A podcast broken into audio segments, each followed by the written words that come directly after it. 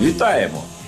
Я Олександр Харченко. Напроти мене біля іншого мікрофону Володимир Радченко. І ми починаємо нашу нову музичну історію.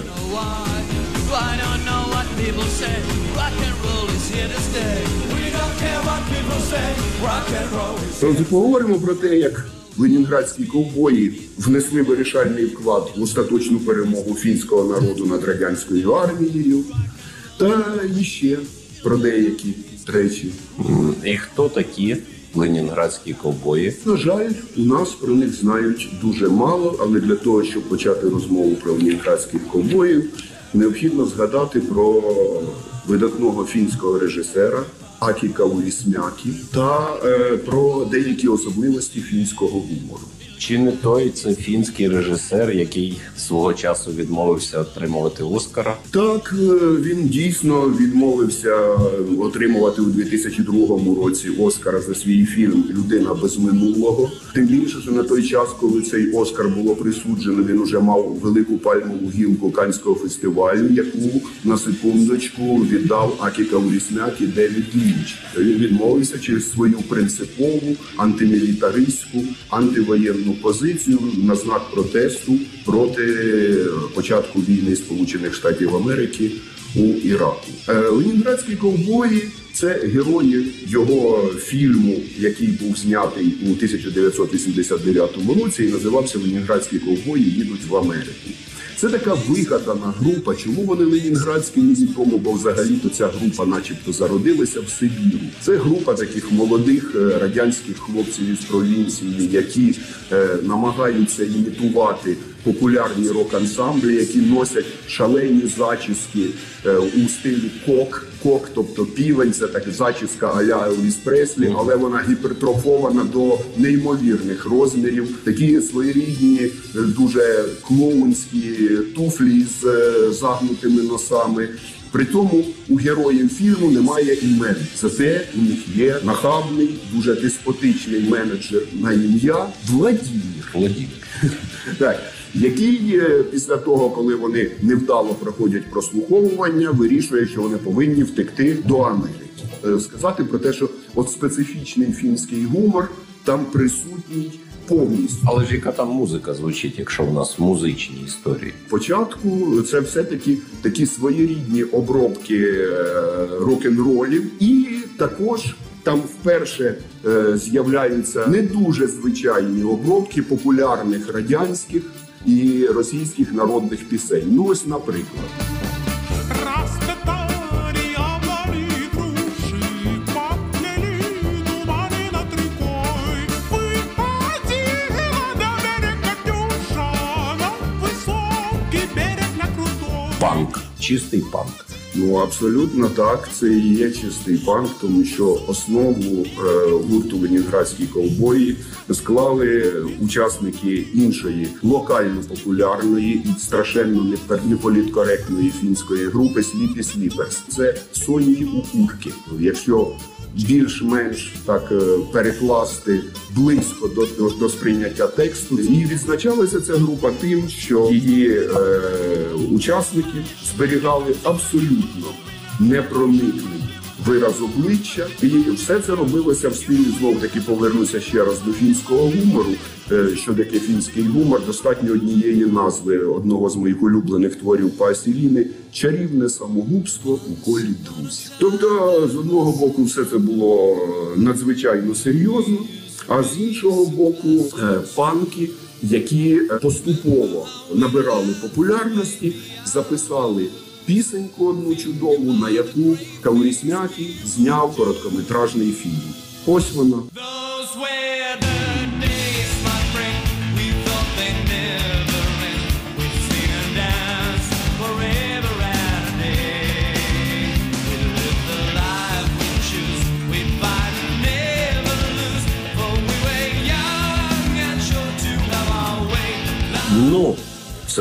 Відома російська пісня. Хто не чув цю мелодію про дорогу длінною, ночку лунною.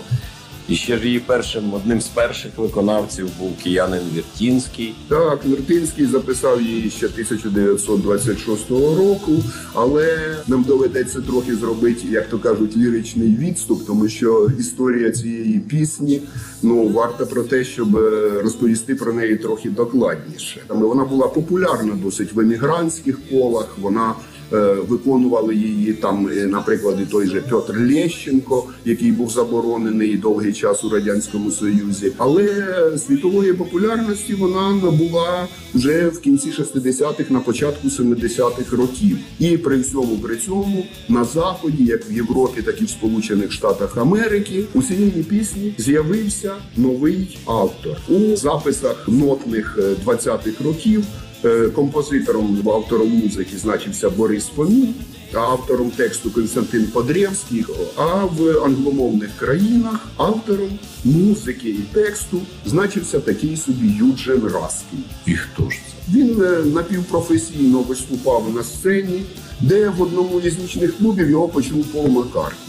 Бітлз знаходилися на грані розпаду, і він розпочав свою успішну продюсерську кар'єру. І першою підопічною продюсера Маккартні була ангелоподібна білявка з янгольським голосом Мері Хопкін, який він запропонував записати цю пісню. Зразу скажу, що ця пісня стала надзвичайно популярною. Вона була випущена на всіх основних європейських мовах. Вона займала перші місця в багатьох країнах в хіт-парадах і в Європі, і в Америці. Але для того, щоб трошки урізноманітнити сприйняття, я пропоную послухати іспаномовну версію виконання Мері Хопкін.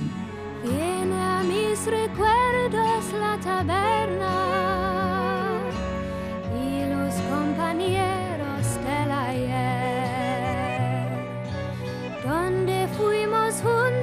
tan felices, hablando del futuro por hacer. Ну, ти майстерно відволікся, але давай спустимось на землю. Що було далі з нашими ленінградськими ковбоями? Е, Почекай, ця історія потребує завершення, тому що потім. Все-таки ця пісня почала видаватися у різних країнах, у різних інтерпретаціях, і завершилася її історія дуже цікаво. Знов таки бруклінська фірма вирішила використати цю мелодію у рекламі своєї діяльності як народну мелодію. Коли розповсюджувачі реклами сказали, що вони повинні платити роялті якомусь Раскіну, то власники фірми обурилися, сказали, ми цю пісню знаємо, вона народна, і подали до першої інстанції американського суду на уточнення авторства. А слід сказати, що Раскін власне і не претендував на авторство музики. Але коли Пол Маккартні захотів розповсюдити цю пісню по всьому світу, юристи Apple Music допомогли оформити йому авторські права, і він почав значитися автором і тексту, і музики. Коли його викликали в суд і запитали, пане Раскін, ви наполягаєте на своєму авторстві щодо музики? Каже, ні. Ну тоді суд оголошує, якщо на цю мелодію не знайдеться автора, ніхто не заявить на неї авторські права, то вона стає предметом публічного права. Ну тобто, фактично прирівнюється до народної пісні. Оскільки е, не було пред'явлено з, з боку тодішнього ще радянського союзу претензій на авторські права, то пісня була оголошена народною. Так що от, американський суд її визнав народною офіційно.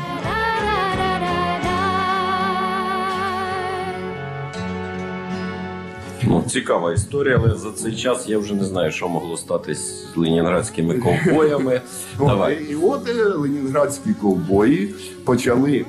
е, Готувати великий концерт знову таки з подачі того ж самого Акі Каурісмякі з ансамблем радянської армії імені Олександрова. Але коли представники фінської сторони вступили в переговори, вони не дуже пояснювали для чого робиться цей концерт.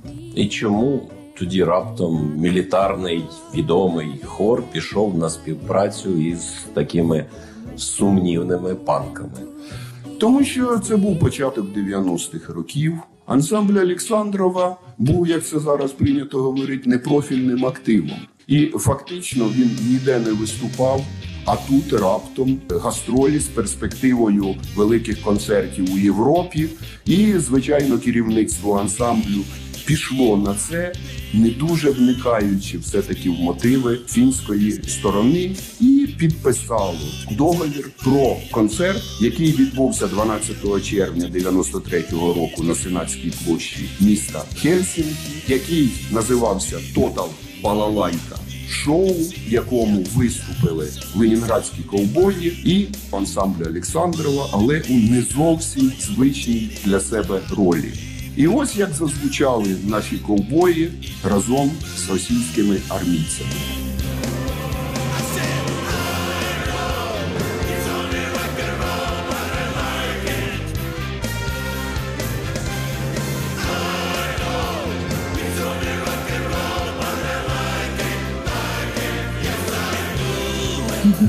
Дуже несподіване поєднання ансамблю Олександрова з панками. Ну, е, якщо чесно сказати, от е, це, це треба бачити. На жаль, е, повна версія цього концерту йшла лише на VHS касеті і недоступна на сьогодні в інтернеті. Там були феєричні речі, такі е, гарні хлопці у військовій формі, центнер півтора виспівували «It's only rock and roll». Коли танцювальна група у моряцьких костюмчиках витанцьовувала під Yellow Submarine яблучко. Я думаю, що якби на той час був живий Джон Леннон, він би зацінив таку версію прояву антивоєнних антимілітаристських почуттів і місцями. Це просто нагадувало е, знущання настільки, що після завершення цього концерту е, одна з фінських газет прокоментувала його так: вчора ми побачили, як російський ведмідь затанцював такий рок-н-рол під фінське кантеле. Сам цей вислів приписують е, лідеру фінської нації маршалу Маннергейму. Тобто одна сторона це розцінювала як знущання над мілітаризмом, інша сторона як рівноправну співпрацю. Знаєш, навряд чи вона розцінювала це на той час як рівноправну співпрацю. Це можливість е, підзаробити, тому що коли Каурісмякі робив уже фільмовану версію цього концерту, він дозняв трихвилинну сцену, де сам Каурісмякі був загримований під такого товстого бородатого фіна, який курить товстелезну сигару. Під стіною стоять 10 чи 11 е, ленінградських ковбоїв, чи то френчах, чи то смокінгах з бляшаними нагородами. Це просто виглядало як е, підписання акту про капітуляцію. І е, якщо ви на сьогодні спробуєте знайти в історії ансамблю Олександрова якісь згадки не лише про цей концерт, а співробітництво власне лінінградських ковбоїв із цим ансамблем, в російськомовній версії не згадується нічого. Хоча англомовна версія статті в Вікіпедії про цей період згадує нинішнє керівництво Росії ансамблю. Ну воно воліє забуть про цей період співпраці.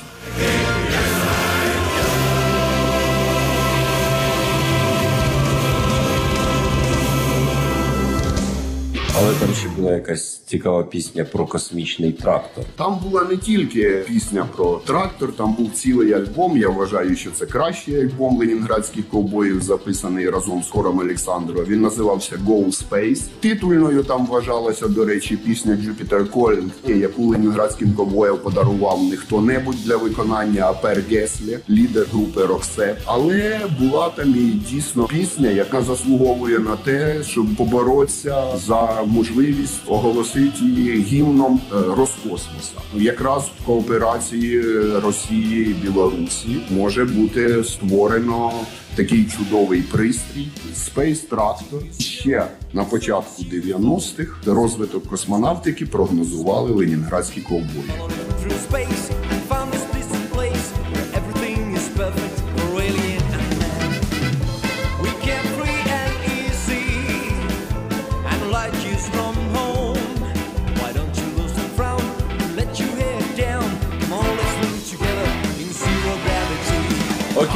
І що ж було далі після космічного трактора і всієї цієї історії?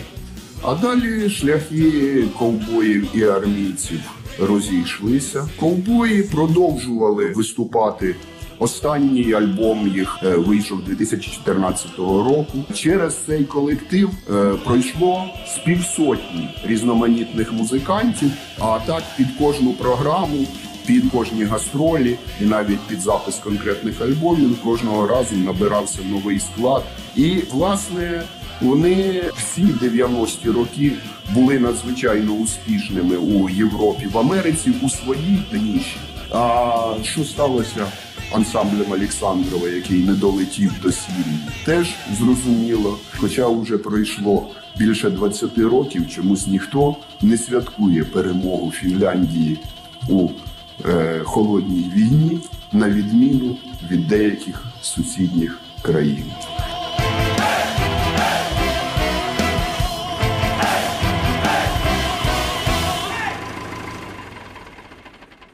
Отож, згадаємо Happy Together, щасливі разом ленінградські ковбої та ансамбль Олександр.